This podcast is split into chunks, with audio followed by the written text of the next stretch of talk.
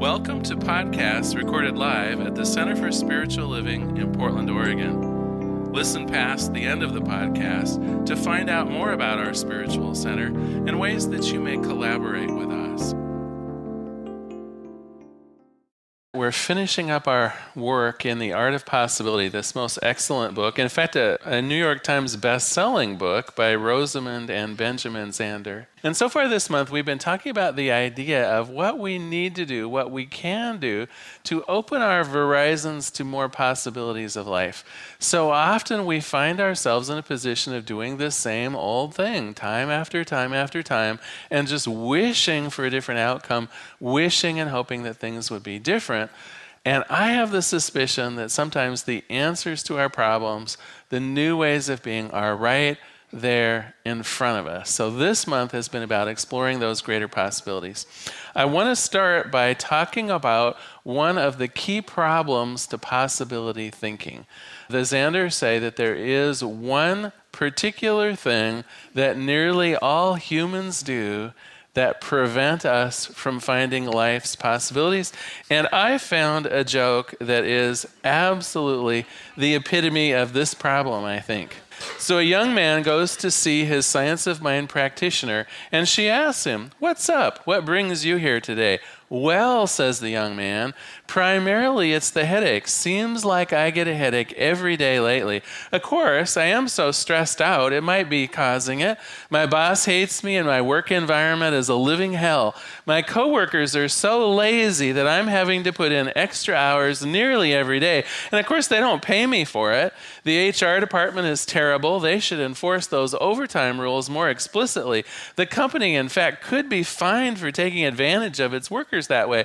Of course, I don't dare quit. The company's pension is the only thing that's going to keep me alive now that the social security system is going bankrupt, and, and I can't count on that. Plus, you know, my lazy partner never earns a dime, the bastard. It's a wonder we can even pay our bills. What with the economy in a slump and our expenses spiraling out of sight, we had to drop our TV service and going out to eat in order to make up for the increase in our other bills, and that means we sit home night after night with nothing to do but worrying about our failing health and the, and the slim prospects of ever retiring. The doctor says my blood pressure has never been higher and is worried that my cholesterol level is going to send me to an early grave. Not that I trust that quack. He's just trying to get my money so that his kids can go to a better college. I'm surprised that the medical center doesn't get more complaints about him, but then they're just interested in collecting the insurance money anyway. Well, the young man finally stops to catch his breath for a second, and then he smiles up at his practitioner. You know what he says? I feel a little better already. this science of mind stuff really works. My headache is completely gone. The practitioner sadly shakes her head. Not really, she says.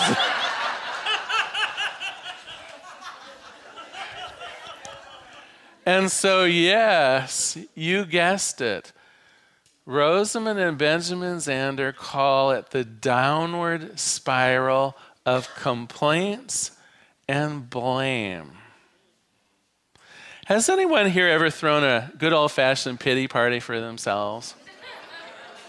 Can, can we take ownership of that? All right. Nearly everybody. Just one of those days when, good gosh, it seems like nothing has gone right. Everything you touch turned to, well, you know what. And it seems like the whole universe is there to just kind of point a finger at you and say, ha ha ha ha. Right?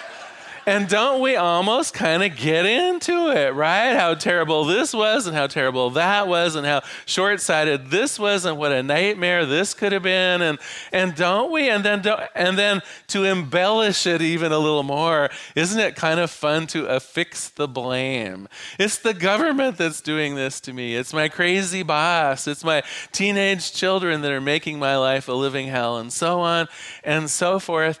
And I got to tell you, that is the surest way to limit your possibilities. Now, now you may want to think of it just in terms of, well, if I'm angry and pissed off all the time, what can I expect in the world? I'm going to expect to see more evidence of of my life being something to be angry and pissed off about. I mean, that is the science of mind way to think of it. That what we focus on will increase, but I want to suggest it does something even more fundamental. When we complain, we are saying there is only one possible outcome that will suit me, and I'm not getting it. We are excluding the 99.9999999% of the infinite possibilities out there, and we're focusing on one particular expectation that we have, and we're saying, it ain't cutting it. And because of it, my life is a living hell. Now, think about this for a minute. We are excluding infinity to focus on one thing that is upsetting to us right now. We are limiting the entire universe of bringing us love and light and joy and peace, right? If the universe is, inf- is infinite, then there's an infinite ways that we can have our needs met, to be joyous, to be free, to have that sense of all good things.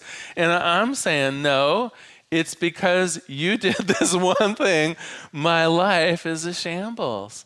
Do you see how narrowing that is? And then on top of that, not only will we tend to complain about it, but then our next job, of course, is to what? To affix blame. And it's your fault. It's the government's fault. It's the social security system's fault. It's the it's the medical clinic's fault. It's my doctor's fault. It's my children's fault. It's the it's the fault of the carpet that's wearing out after we just paid to have it cleaned, right? It's like you can find an infinity of things, and it's always going to be in this scenario of the downward spiral it will be blamed on someone else. And you know what? When you blame someone or something else, in addition to just being in a mood, you end up also saying, I can only get my good from that other person. So again, you are limiting the infinite nature of the universe by saying, My good comes from the doctor. My good only comes from Social Security. The love and the light and the joy that I want to experience in this light only comes from my spouse or whoever and and by the way they're not even doing it so so so it's like the double whammy we're going to exclude all the other ways of experiencing life and focus on the dark and dirty whatever it is so I'm going to use a, an example uh, from my life just to show you how crazy it can be. So many of you who came to our divine dining party this year know that we put in a fish pond. And of course, with putting in a fish pond as well, duh, there's fish. But what we discovered, there's also about a million other things. You need to make sure the water has the right pH and the water is being aerated. You need to use chemicals sometimes to limit the amount of algae that grows because the fish like some of it, but not too much of it. And gosh, we're reading on the internet and our head's about to explode explode. And I get the idea, well, I will Google a pond store and they'll go uh, uh, and we'll go and they'll help us. And so sure enough, there is one out on Sunset Highway and we drive all the way out there and the, the gentleman there was telling us about, well, this product does this and this product does this and you can get this pump that'll aerate the pond. And of course, you'll want two different kinds of food because they like one kind of food when the water is a certain temperature and another kind of food when the water is colder. And then in certain times of the year, you don't feed them at all or they'll explode. And, and, and, and so, so we end up with like $300 worth of pond supplies, which was the other thing I discovered about having a fish pond is it can be expensive. And so we come home and we're reading all this stuff and I'll be darned if we ended up buying quite a bit of the wrong stuff. One of the big things that was expensive that was to adjust the pH, well, it was after we tested the water, it was going to adjust the pond the wrong way. We needed like the other one. And one of the foods was actually more appropriate for goldfish than for koi. And so, so of course, we're reading up all this and we're getting smarter, right? We're learning more about ponds and pond supplies. And so we get in the car and we drive back down to exchange our stuff and we go in and we, we put the probably about $100 worth of stuff we're returning on the table. And the man says, Well, what's that? And well, we're returning these supplies, we got the wrong ones. No returns and no refunds. This is just a regular retail store, right? We weren't buying sale items or anything. And the guy guy could tell that I'm like like drawing a blank, right? Because he kind of puts one hand on his hip and points down to this little sign on the cash register no returns, no refunds. And so I'm, of course, the science of mind minister, right? So I don't get mad. I'm fine with it. I kind of walk a little closer to him and have kind of a smile. And I said, No, you don't seem to understand. We're, we're wanting to set up a relationship with you here. We're not just like going to return these things and fly out of here the plan is to exchange them for the ones we want. And we're new pond owners. We'll probably be in here every season getting one darn thing or another. You know, this is about relationships and and and wanting to stick by each other. And you know, we help your business and you help us with our pond. And the man now put the other hand on the other hip and said, Was I not clear? There are no refunds and no exchanges. Well, about that time, the minister and me sort of left. And I, I, I know. And, and although we weren't to be satisfied that day, on the way home, I'm actually kind of starting to think mean like, you know? I mean, we put this on our Visa card. Maybe we can deny the charges on our Visa and say that we returned the items. Or, and, and Daniel has this idea well, at least we can put a really nasty review on Yelp and so, you know, we're like plotting away. But two days later, I'm a little calmer. I haven't done anything. And so I call the store back. Could I please talk to the manager? It was just a retail person. I'll talk to the manager. And so uh, whoever it was says, Well, can I have your name? And I'll put, go get the manager. So the manager gets on the line. Are you the Mr. King that they warned me might call? I understand you were abusive to our employee. right? So, oh gosh, I'm rared up.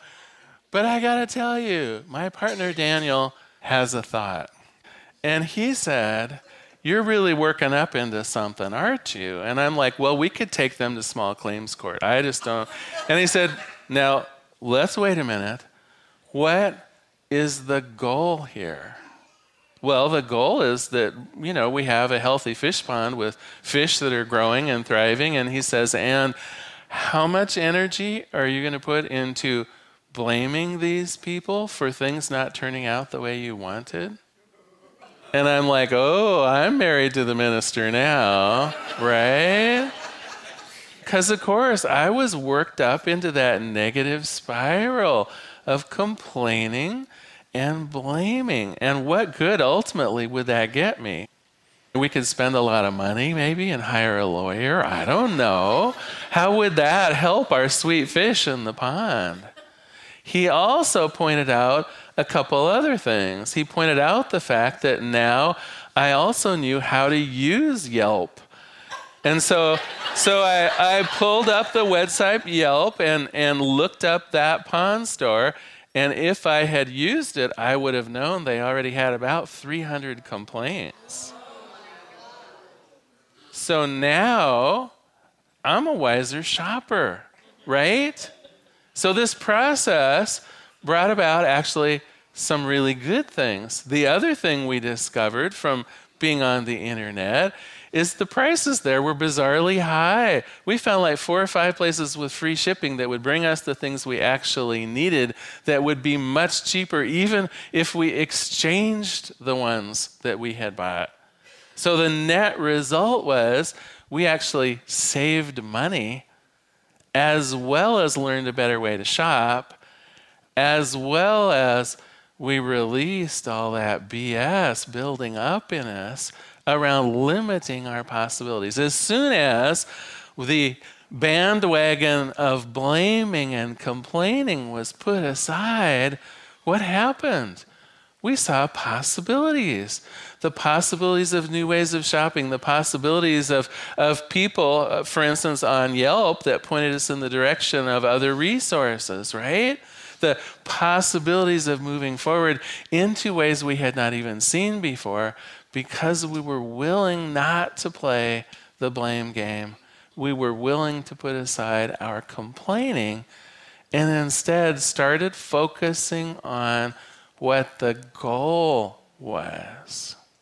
The other part of my talk today is courting possibilities. How do we actually court? How do we put ourselves in a frame of mind so that we can see those other possibilities, so that we can more easily put aside the ideas of blame and shame and outrageousness and instead open our hearts, if you will, even when the going is rough, to better ways of being. And I called it courting the possibilities. And courting, you'll know, is kind of an old word, isn't it? We don't use the word courting that much. And so I went to the authority, match.com, and uh, I thought I would share with you the difference between courting and dating. So courtship is this is right from match.com by the way and in case you know you need a greater authority about relationships than that. So courtship is a word to describe the activities that occur when a couple is past the dating stage and in a more committed area of their relationship. It happens be generally before the couple becomes engaged or married and is usually meant to describe a relationship with marriage or a permanent commitment as an end goal. Dating has a more informal connotation and it implies that the couple is not necessarily exclusive or a level of permanence. Okay? So, dating, kind of, we'll see what happens. Courting, more like we know what's going to happen. We're going to be together and we're working out the details, right? I would like to suggest, in the least cruel possible way that I can, that you and I, for the most part, are just dating our own lives. Most of us are just waiting to see what happens. Most of us, am I, am I right? Am I totally off in left field? A lot of us go into jobs and we see, well, I don't know. We'll see how that works out. We have children and we have that sense of, well, just for today, we'll see how it goes, right? Are we not, for great swaths of our lives, simply seeing how it goes? If you want the real possibilities to come your way, you need to get engaged to your own life.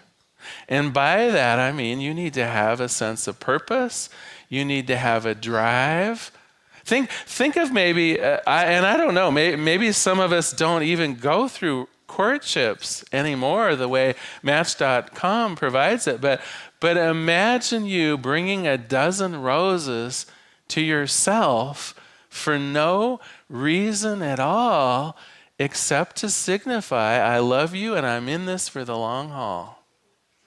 That's what I'm asking from you. I'm asking from all of us is that we have an avowed commitment to how we're going to show up in the world. And when we do that, it's the heart opening mechanism that brings all the possibilities. Now, as an example, today, uh, many of us were involved in the MLK uh, Dream Walk and Run in honor of Reverend Dr. Martin Luther King. And more important than that, it raises money for the young entrepreneur uh, part of the North North Northeast Business Association. And so I had the honor uh, just roughly a year ago to attend one of their events down at their office. And, and it, was, uh, it was interesting because they had some of their young entrepreneurs there that were talking a little bit about what they were doing in the world. And I, and I will tell you, some of the people that were there, some of the young people, I, I mean, I hesitate to pass any kind of judgment on anyone, but I would just say that some of those people, if they walked into a bank and not having some existing account there, which they wouldn't have, or a, a bank employee would have just said, I'm not loaning you any money, you know, and it could easily have been just one of many turning down of some young person with a wonderful idea on how they want to transform their life. And so the process of me being there that day was seeing some young people on fire. Have you ever noticed someone who is just on fire or something about it? There was one gentleman, I think he was 18, that had his plan for buying a food truck and he needed a thousand dollars to put down on a food truck and, and he was going to do i'm pretty sure it was falafels and i'm not even sure entirely what a falafel is i know someone here will, will help me with that later but I got to tell you, after he described what he was planning on doing for about five minutes, I had my checkbook out ready to buy the first falafel because he was so amazingly committed. To, he'd already picked out what part of town he wanted to be in. He had done a traffic survey of how many cars go by a certain uh, place where they do food courts. And, and this was all because the North Northeast Business Association had this young entrepreneur, and, and they were going to go to the bank with him to so that he would do a nice presentation around. Okay, so you get the idea of what I'm talking about. If you are on fire about something, people will step forward with the opportunities when you are lit up about something and empowered to do a thing or be a thing or promote a thing, and people can see it, that flame in you is not easily extinguished. It goes the extra the extra distance to need to do what it needs to do and suddenly you have all the people in the world the universe is backing you up with new ideas well, did you think about maybe renting a food cart at first? Did you think about maybe getting a used food cart, uh, food cart instead of, right? It's like suddenly people want to help you. The universe is friendlier because you are on fire. One last example of this. So, two Sundays ago, um, I had a little chance to visit with a, a young man uh, upstairs in, in youth church. I, th- I would say he was seven or eight. And as I sometimes do, I put children on the spot. And I said, uh, So, w- uh, what do you think will be coming uh, up next for you in a few years? Now, I don't say, What do you want to be when you grow up? Because I think that's kind of a crazy talking away because I haven't grown up yet. But, but, but I did say, so how do you, you know, what do you see that's ahead for you? And his face lit up and he said, I'm going to be a daddy. And and what was amazing, right? I mean, in adult terms, we would be like, well, that's kind of nothing. Like half of the human race turns into daddies without without even a lot of forethought if you're not careful, right? But but so so so so so I, I asked another clarifying question. I said, and what would that be like? And he, he, was on fire. He said, "Well, we're going to go fishing together, and and I'm going to and and and uh, I'm to I'm to take my boy to the amusement park." And and it was interesting because part of it I think was his dream of what he would like to do maybe with his dad, but the other half of it was just the sincere desire to give another young person the time of a life. And I had to, once again, I felt enrolled. It's like, would you be my father? In a way, I mean, absolutely, in a way. And what happens to those dreams? What happens to that level of fire? Now, the North Northeast Business Association are rekindling it in their young entrepreneurs, but what can we do to rekindle some of those dreams that we had, some of those ways of being. And it doesn't have to be something complicated. I'm not talking about a dream of being an opera singer, although it could be that. Uh, it could be that. But it could be something really simple, like being the best father on the planet really turning on my children to life and the joy of living and, and, and peace and freedom of all of that. It doesn't need to be something complicated, but how can I turn on that level of intensity. I think the easy answer is courting yourself. You're not in this life just to see what happens. How do you bring yourself a dozen roses? How do you stoke the fire of, of, a, of a dream that you might have? You know, the other thing that we're celebrating, of course, today with the MLK Dream Run is Martin Luther Jr.'s dream of peace and equality and, and civil rights in this country of ours. And, you know, recently I know we have a ways to go, but the dream is still alive, and we can still get fired up by that dream. We can still put aside the, the downward spiral of uh, complaining and, uh, and blame calling and say, What do I stand for in this area? Am I going to be part of the MLK run? Am I, am I you know, going to participate in some way that's meaningful for what I stand for? Can I muster a little energy around some of my dreams, some of the, the dreams of making this planet safe and loving? See, I think we can.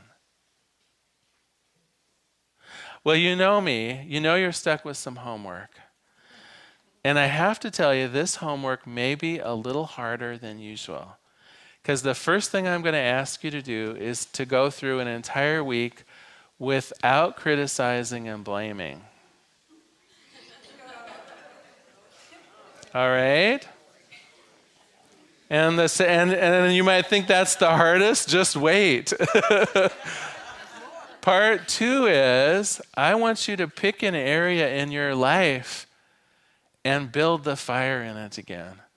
Whether it's about in a relationship that's gone stale, whether it's a, a job that you feel you're poorly suited to, whether it's, um, gosh, I don't know, you name it, your living situation or whatever it is, I want you to look beyond the things that are wrong and build some passion up around it.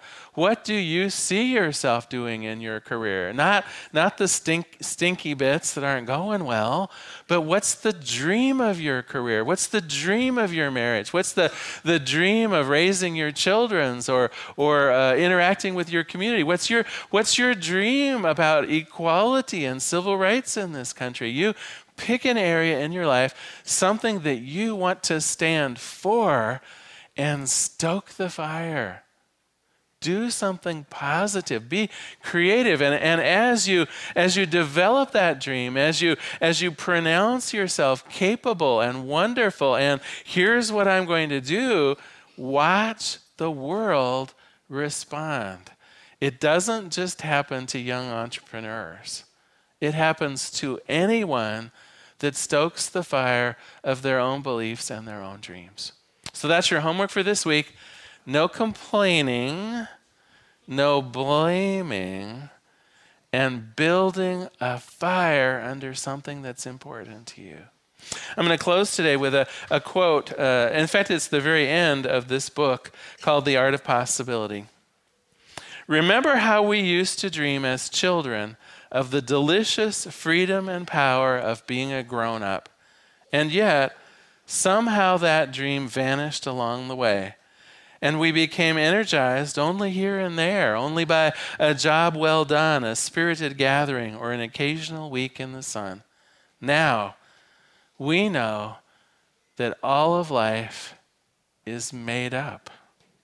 We know that we're in charge of our own lives. So now that we know it's all invented, let's revise this sad story. Let's just say that somewhere along the journey, we carried too much, we slipped too often, or we heard too many voices in our head, and we wandered away from, the, from our own dream. The possibility we saw so, so clearly as children simply got lost in that downward spiral. We forgot the promise of our birth we shrug our shoulders. We say, How fascinating. And then we look around. This day, these people in your life, a baby's cry, an upcoming meeting, a marriage, a passing, suddenly they seem neither good nor bad, but they shine forth brilliantly as life happening. awake, be restored. The dream is revived, and the possibilities of life are once again at hand. Let us pray. There is one power and one presence, one life, one joy, one grand purpose. I, I call it God, but, but it goes by so many names Allah, the divine one, the universe, the divine feminine. Regardless of what you call it, it is truly everything and everywhere. And speaking on behalf of it, I know it's singing the song of my life that my life is included in the one life. And as it is true for me, it is true for each person in this room. Each person here, part of the dream of the universe. Each person here, the ability to draw forth their, their own delight at what's going on, the, the passion of being and giving and doing. This, this is life. And so I stand as a loving witness to the fires rekindled in this room. I stand as a loving witness to the, the good that we can accomplish as individuals and as part of this loving community. And I am grateful. Grateful for all of life. I let it be. And together we say, and so it is. Thank you so much for being here today. Thank you so much. We hope you enjoyed today's podcast. If you happen to be in the Portland, Oregon area, we'd love to have you visit in person. The Portland Center for Spiritual Living is located at 6211 Northeast Martin Luther King Jr. Boulevard. We have inspirational services at 9 and 11 a.m. every Sunday. Our mission is to open hearts, ignite minds, and to make a difference. If you'd like to support our center and its podcasts, you can donate online at www.pcsl.us slash donate. Our website is also the place to learn more about what's going on at the center or to contact us. Allow us to become part of your extended community. Wherever you are on your spiritual journey, you are most welcome at the Center for Spiritual Living.